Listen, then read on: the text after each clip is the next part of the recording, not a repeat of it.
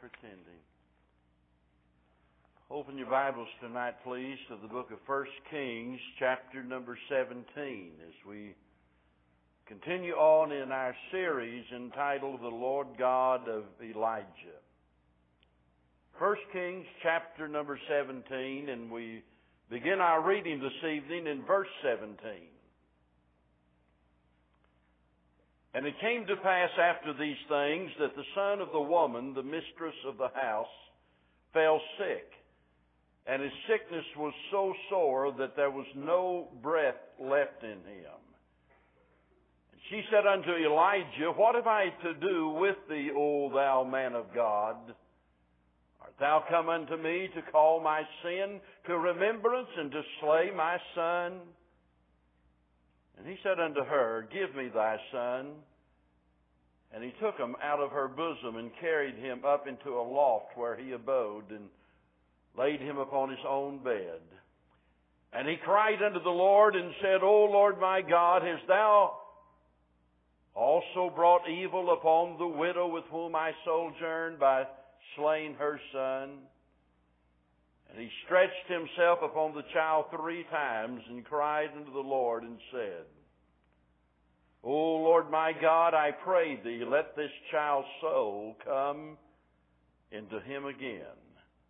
And the Lord heard the voice of Elijah, and the soul of the child came into him again, and he revived.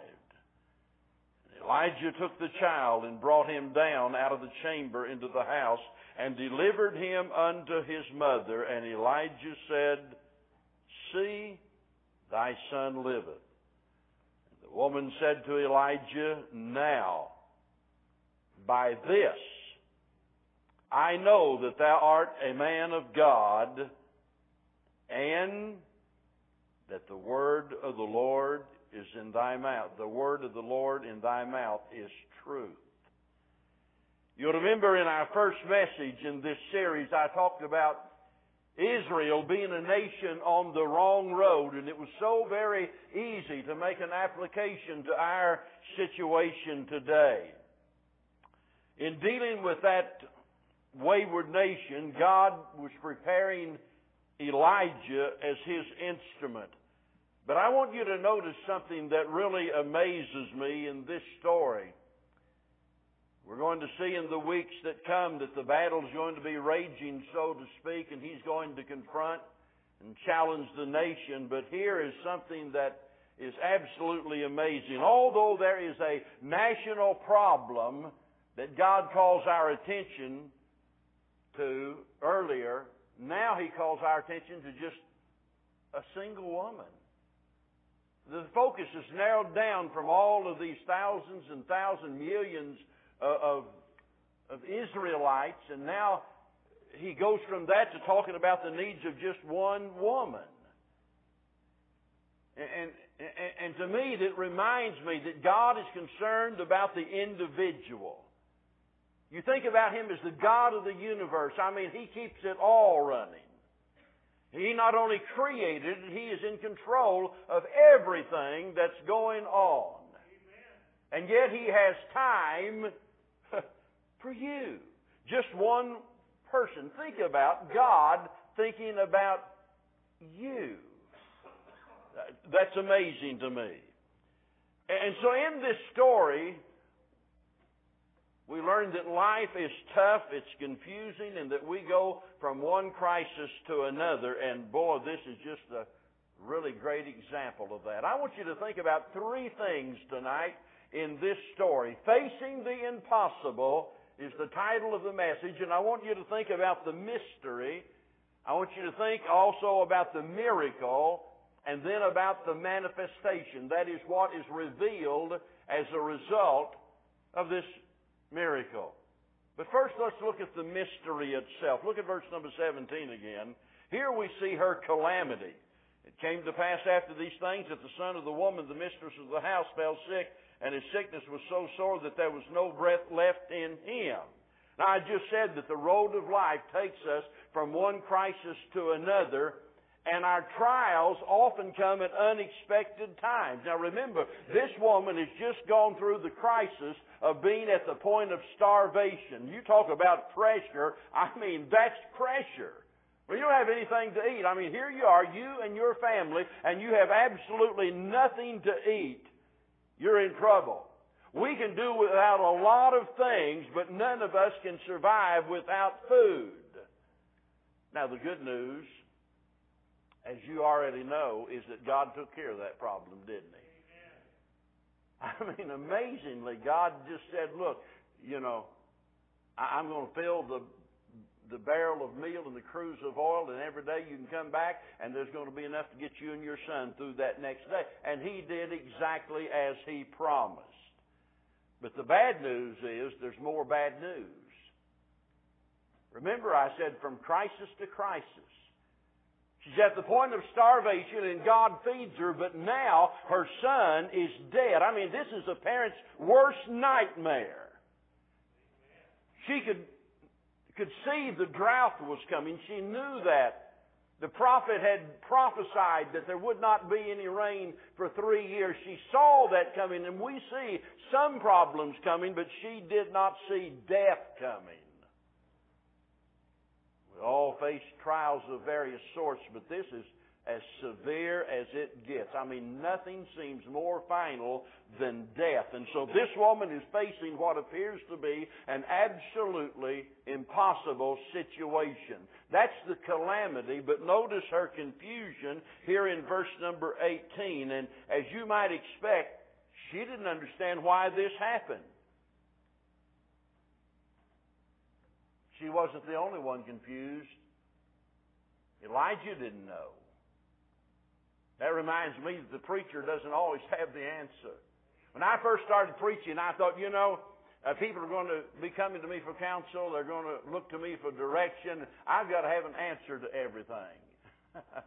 Boy, that's a big mistake. Thinking that I needed to give an answer for everything. Because listen, I don't have all of the answers. No, nobody does. A lot of times we face situations that we absolutely cannot understand. And that, that's what's going on here. She's confused. The preacher is confused.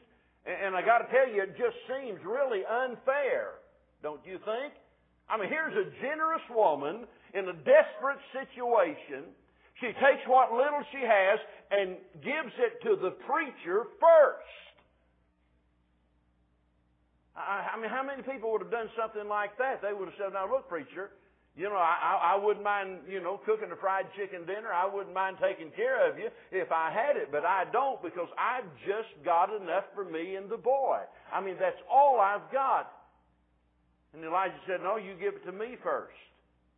This is an amazing woman. I don't, I'm not sure that I know anybody that would do what she did take food from her starving family and give it to the preacher. And at that point, she's not altogether even convinced that this guy's for real. Don't forget that. Because by the end of the story, she's going to be convinced, but at that point, she didn't really know. I don't know how she reasoned. She might have thought, well, you know, we're going to have one more meal and die anyway. I might as well give this a shot. I, I don't know. It might be that she had been thinking a lot about God in that situation and had decided that this is what God would have me to do. But however you look at it, she is an amazing woman and it does not seem fair that something like this would happen to her. But really, folks, we see that, that again and again, don't we? We see it all the time. People that you know that love God, they're faithful to God, they're serving God, and yet all of a sudden some horrible calamity comes into their life. And, you know, I, I admit there have been times, you know, I've thought, well, why didn't that happen to so and so instead of them? I mean, I, I've usually got a name I can put with that. Somebody that doesn't love God, somebody that's out of the will of God, somebody that, you know, is an enemy to Christianity. Why couldn't it happen to them? And, and, and maybe you've thought that way. But it seems so unfair. Turn over in Romans just a minute. Now, don't leave here. Just turn over to Romans for just a minute. Now I want you to listen carefully to what Paul said about, about this business of us judging God, as it were. Chapter 11, verse 33. Oh, the depth of the riches, both of the wisdom and knowledge of God. Now listen. How unsearchable are his judgments and his ways past finding out. For who has known the mind of the Lord, or who has been his counselor? That is, who gave him advice? Or who hath first given to him, and it shall be recompensed unto him again? For of him, and through him, and to him are all things, to whom be glory forever. Amen. Now it's obvious here that Paul is emphasizing the fact that we cannot understand all of the ways of God, and there's oftentimes that we're going to be confused. And we have to be careful how we respond in those confusing situations. Which brings us to the third thing. I want you to notice what happened next. We see not only her calamity and her confusion, but we see her criticism. Notice in verse number 18 again, because she is confronting the preacher. She's calling him on the carpet here. Evidently, this is her only child. And, and put yourself in her place. A mother with just one child looking forward to the day that he was going to become a man, have a family of his own, and she's just envisioned all of this like parents do, and now all of those dreams are gone. It's over. She's lost it all. She has lost the one thing that means more to her than anything else. I, what means the most to you? You don't need to answer, but just think about it. What means the most to you? I'm talking about earthly things. I know God's first on the list, but you're not going to lose Him. But of all of the earthly things, relationships, your wife, your husband, your parents, your children, or whatever it is, but just imagine losing that which is most important to you, that's where she is at. And so she lashed out at the preacher. She blamed him for her son's death. And notice this, she even associated his death with some sin in her past. And she asked the question, is this because of some, you know, some sin I committed? Uh, something I did? And she probably has something in mind because all of us do. You've been there, haven't you? Something bad happens and you begin automatically to examine yourself and you begin to think, you know, could this be that God has allowed this to happen because I have been out of His will? So here she is lashing out at the preacher. Now don't you be too hard on this woman because we all tend to do the same thing. When we lose what we work for and what we love most, we all are tempted to blame somebody. Sometimes even God. We're not bold enough to just come out and say it and to look up into the into the sky and say, God, it's all your fault. You did this. Now here's something that ought to help you. Turn over to Exodus for just a moment, chapter 4. I can remember years ago when I read this for the first time, and it absolutely floored me. I've never gotten over it. You'll remember that God is raising up Moses to lead the children of Israel out of Egypt. And so he's calling Moses to go to Pharaoh and tell Pharaoh, let my people go. And naturally, Moses feels totally inadequate for the job. It's kind of like he's saying, Here am I, send Aaron. You know, I don't want to go. Verse 10. And Moses said unto the Lord, O my Lord, I am not eloquent, neither heretofore, nor since thou hast spoken unto thy servant, but I am slow of speech and of a slow tongue. The Lord said unto him, who hath made man's mouth, or who maketh the dumb, or the deaf, or the seen, or the blind? Have not I the Lord? Did you get that? Do you see what God is saying? God is taking full responsibility for what's going on. The deaf and the dumb and the blind, God says, I did that. If you want to blame somebody, God is saying, I've got big shoulders, just put it on me because I am the responsible party. You say, would God do stuff like that? Well, that's what He said. I'm not making this up. God says that's the way it is. None of those bad things would have ever happened if God did not allow it to happen.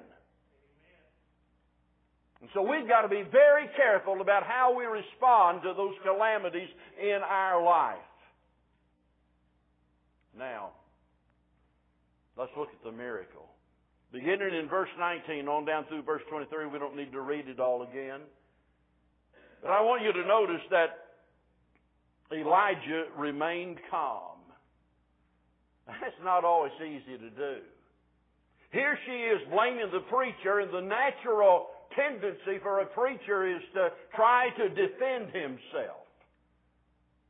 Maybe by quoting some verses of Scripture or whatever, but somewhere or another you think, well, I've got to defend myself. She's blaming me. It's not my fault. And so notice that Elijah does not retaliate. He does not try to defend himself. And by the way, that would not have helped any at all. That, you know, we don't need to answer every charge or, or explain every question. You know, somebody says, well, you must be guilty. You're not going to try to defend yourself. It just doesn't do any good a lot of times. Now notice in this miracle, I want you to notice three things about the miracle. Number one, God's power is always sufficient. We talked about that this morning at the conclusion of the message, how that God is able to do anything. God can heal the leper. God can raise the dead. And that's what we see here. Nothing seems more hopeless than death. But nothing's impossible with God because His power is unlimited. And this story is intended to make us think and to know that God is sufficient. Now, don't misunderstand. God's not trying to convince us that we have the power to raise the dead. He's reminding us that He has the power to raise the dead. And by the way, someday He will. It's just a matter of time. He's going to raise all of the dead. His power is sufficient. But secondly, sometimes God works in unusual ways. You read here in verse 19 and verse number 21, and this, this, this seems whacked out crazy to me. I don't know what I would have done, but I, I'm convinced I would not have done what he did. He said, Give me the child, took the child out of her bosom, took the child up into a little chamber where he had been staying. He's been sleeping there. She's been, you know, feeding him and provided hospitality. And so he takes the child, lays the child on the bed, stretches himself, his body, over that child three times, and then prays. Now, you, know, God does miracles, but God uses different methods. And I believe that we need to look for God in the unusual and the unexpected. How would you how would you have advised Elijah? now, what, what kind of advice can you give whenever the kid's dead? I mean, boy, it's just hopeless, right? I wouldn't have any advice for him. You know, if anything, I might say, well, you, you, you can pray and see if that'll help. I'm not sure it will, but go ahead, knock yourself out. Have at it. Help yourself. This is all very unusual. And a lot of times we don't recognize God in the unusual and the unexpected. Remember, nothing happens by accident, so don't be so quick to dismiss the possibility of some unusual event being orchestrated by the Lord. I mentioned in the article in the bulletin this morning about a revival meeting, and I knew ahead of time that when I asked Brother Pat to come, I've known Brother Pat for years. I knew exactly what style that he has. I knew basically, you know, where he would be coming from, and I also knew that probably going to be some folks think this is different. Now, I'm not putting him down when I say that. I'm saying it's different. I mean, you know, it's maybe you think about a revival, you think you ought to call some somebody from North Carolina, you know, them, you know, foot stomping, snorting, bucking preachers that run up and down the aisle and slobber all over you and scream and yell and know, and I, hey, I like that kind of preaching. That's that's great.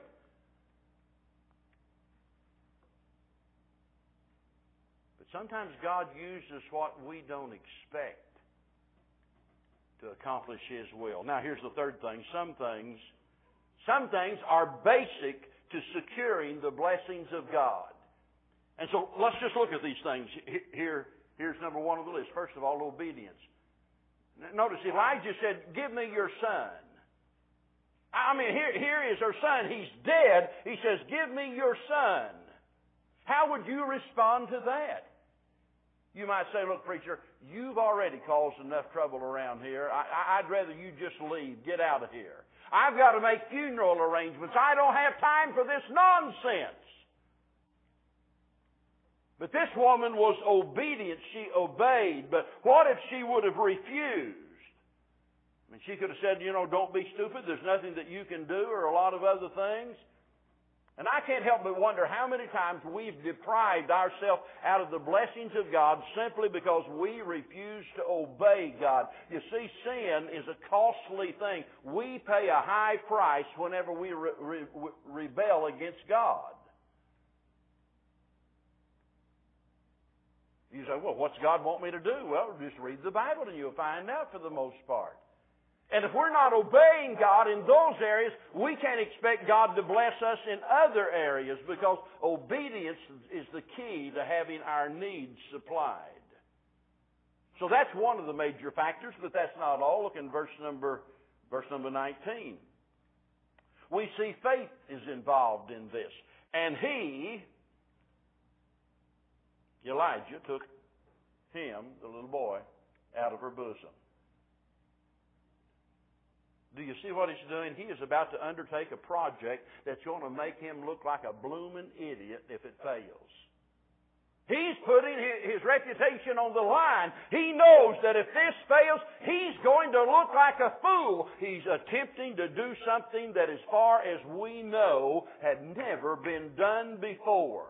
There's no record in the Bible of anyone ever being brought back to life until now.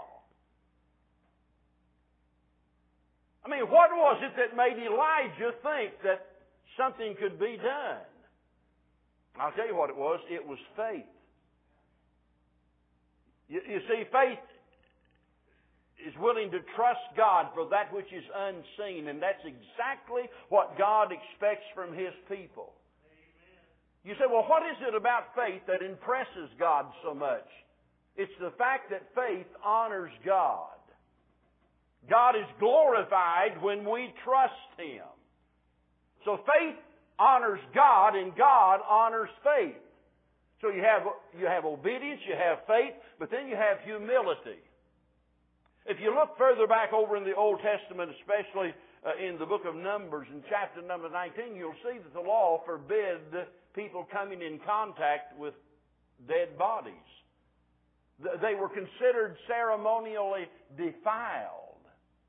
In other words, having been in contact with a dead body, they couldn't then go out and worship until after they had uh, been cleansed of their defilement and after a certain number of days and so forth.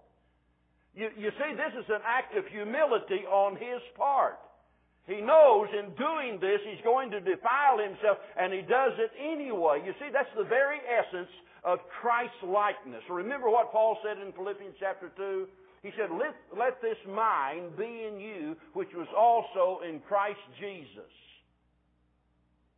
who took upon himself the form of man, and, and he tells us he took upon himself the form of a servant it's a picture of humility that although, although he was God, he made of himself no reputation, but took the form of a servant. Listen, if we're going to be Christ-like, there must be humility. Pride is one of the things that God despises. And God does not bless us until we deal with that pride issue. That's why 2 Chronicles 7.14 is so important. If my people, which are called by my name, shall humble themselves and pray. But notice, it begins with humility. All revival starts with humility. And here we find a man willing to obey God, willing to trust God, willing to humble himself before God, but it doesn't stop there. And it never does. Whenever we are willing to obey God and to trust God and we have a spirit of humility about us, here's what it leads to. It leads to prayer. In verse number 21, notice what he does. He begins to pray. And I want you to notice four things about his prayer. Number one, it's brief. Boy, I mean, it doesn't take long. I mean, I haven't counted the words here, but, but it's very short. He said, Oh Lord my God, I pray thee let this child's soul come unto him again. Uh, that's it. You know, a lot of times we think we've got to we've got to say a lot, and we feel like that we're heard for our much speaking, and that's not true. So it was brief, but secondly, it was packed with emotion, because notice it says he cried unto the Lord, and notice that next little word, one letter word, oh. You, you see the emotion that it's in? This is not some cut and dried pre-planned prayer. He's emotionally involved in the request. And then thirdly, notice it's specific. He didn't beat around the bush. He didn't pray for everything in the world. He, he prayed for that boy. I mean, he got right to the point. It's a specific prayer. That's the way we need to pray. What do you want God to do? Ask God what you want Him to do at that particular moment. But then the fourth thing is that his prayer was answered. Do you realize that we all have needs that can only be met through prayer? How many of you attended our revival meeting on Wednesday night? Let me see your hand. How many of you were here? I know some of you, uh, others would have liked to have been here. But I want to tell you what, if that, if that doesn't move your heart and encourage you to pray, I don't know what would. Everything depends on prayer. If we don't pray, it makes no difference how good the preacher preaches, how well the choir sings, how much money we give, or anything else. If we don't pray, it's going to end in failure. Everything depends on the effectiveness of our prayer life. So we see this mystery why God would allow a good woman like this to suffer the loss of her child, the thing that she loved most. And she's confused about it and she's being critical as a result of it. But then we see the miracle. But here's the bottom line. I want you to notice the manifestation. That is, that which is revealed as a result of the miracle. And I gotta tell you, God never works miracles just to be doing something. He's got plenty to do without entertaining people. He's not in the business of entertaining people. And when you read those seven miracles that Jesus did in the Gospel of John, if you really study those out, and we've done that before, and you know then in each instance, those miracles, those signs, those wonders were recorded that people might believe. Amen. Now let's notice what happens because we see the mother's confusion, and here we see that the miracle convinced her that Elijah was a man of God. Let's go back and read it again, what she says, verse number 24. Now, in other words, this was not true before. Now, by this, that is the miracle. By this I know that thou art a man of God. She's convinced that this is a man of God. Now, listen, I don't suspect that any of us are going to be working miracles lately, but we need to understand there are people watching us. At school, on the job, in the neighborhood, even here at church, there are people that are watching us. And whether you realize it or not, they're observing your life and they ought to see something in your life that causes them to believe that you are a follower of Jesus Christ. If they're not seeing that, there's something really amiss in your life. Something ought to convince them this is a Christian. I remember years ago my dad uh, coming home and he said, uh, he said, we're, we're going to take this guy. Dad and I went hunting or fishing every weekend, was going hunting that weekend. And, they'd hired a new employee down there, a young guy. I mean, he was probably in, in his 20s. Dad was considerably older than that. And uh, it really wasn't like Dad to do that. But, but I'll never forget Dad talking about this guy and, and, you know, how morally pure and good and decent this guy was. He really made an impression on my dad. Now listen, we need to make that kind of an impression upon people that we come into contact with. To live in such a way that we convince them. That, remember, that's what Jesus said. And by this shall all men know that you're my disciples, in that you have love one for another. So that's one of the factors involved in you and I convincing other people that we are the disciples of Christ. But notice that was not the only thing. She said, I'm convinced that you're a man of God, but I'm also convinced that the words you speak, the word of the Lord that you speak, that it's the truth. Wouldn't it be wonderful if we could convince everybody that the Word of God is really true? You, you see, most people don't believe that today. It's kind of like somebody said, you know, you're the only Bible that some people will ever read. What if the print be blurred?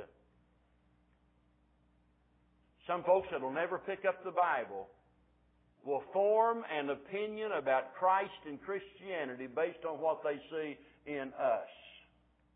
Now, there's two things here I want to close with. Two things I want you to think about. Number one, if you're saved, this ought to encourage you. It ought to remind you that God is able to meet your needs. Now, don't you leave here thinking that just, you know, that, that I'm saying that just because God did this, that He'll do anything you want Him to do. That's not what I'm saying at all. I'm saying that God is able, and if God doesn't, it's because God has a better plan, a different idea.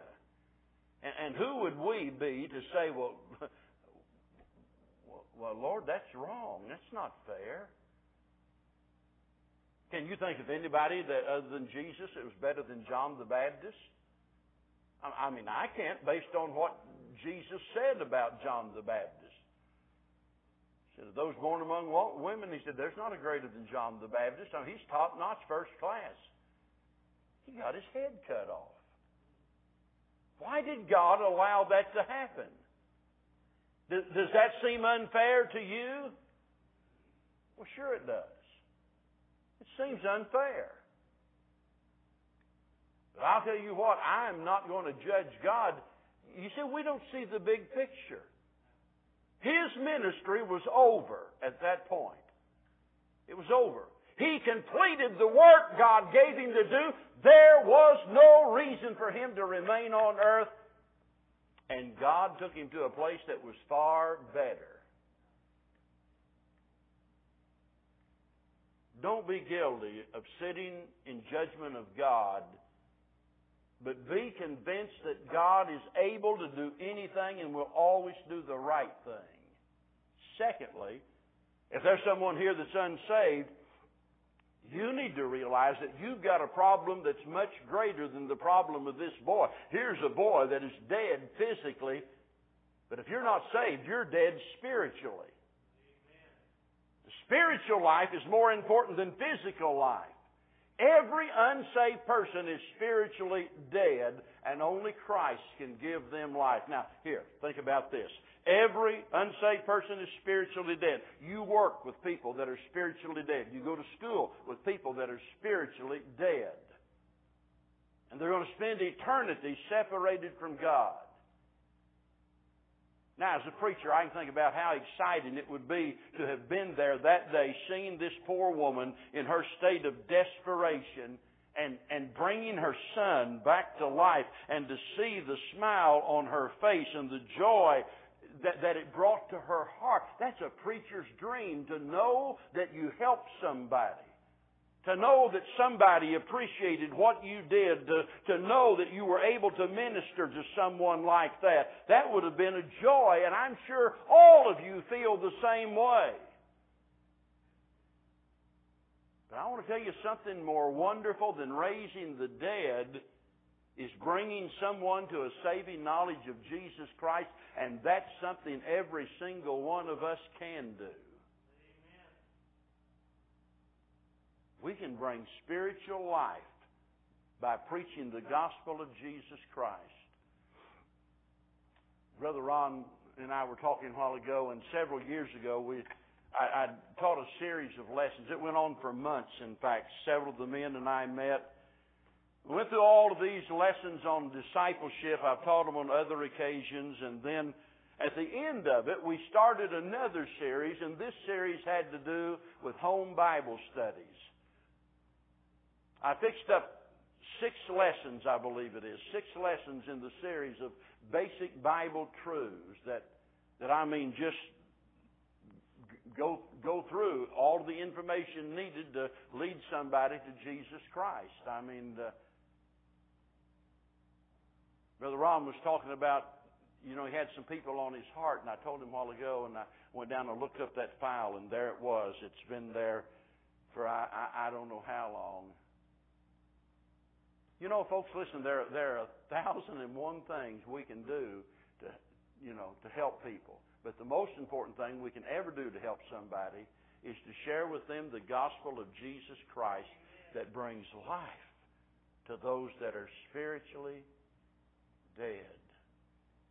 What a great God we have. Sometimes we look around us and we think about the condition of our nation and, you know, who among us does not at sometimes worry about the future of our nation. We think, oh my, where is this going? Am I right?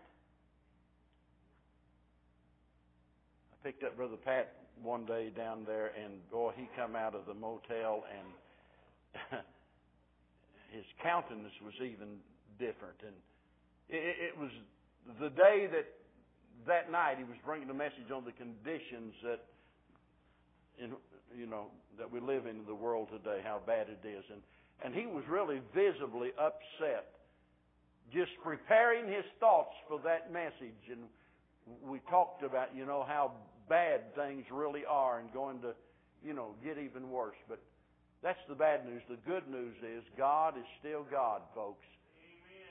And He's able to do exceeding abundant above all that we could ever ask or think. We can always trust Him to do the right thing.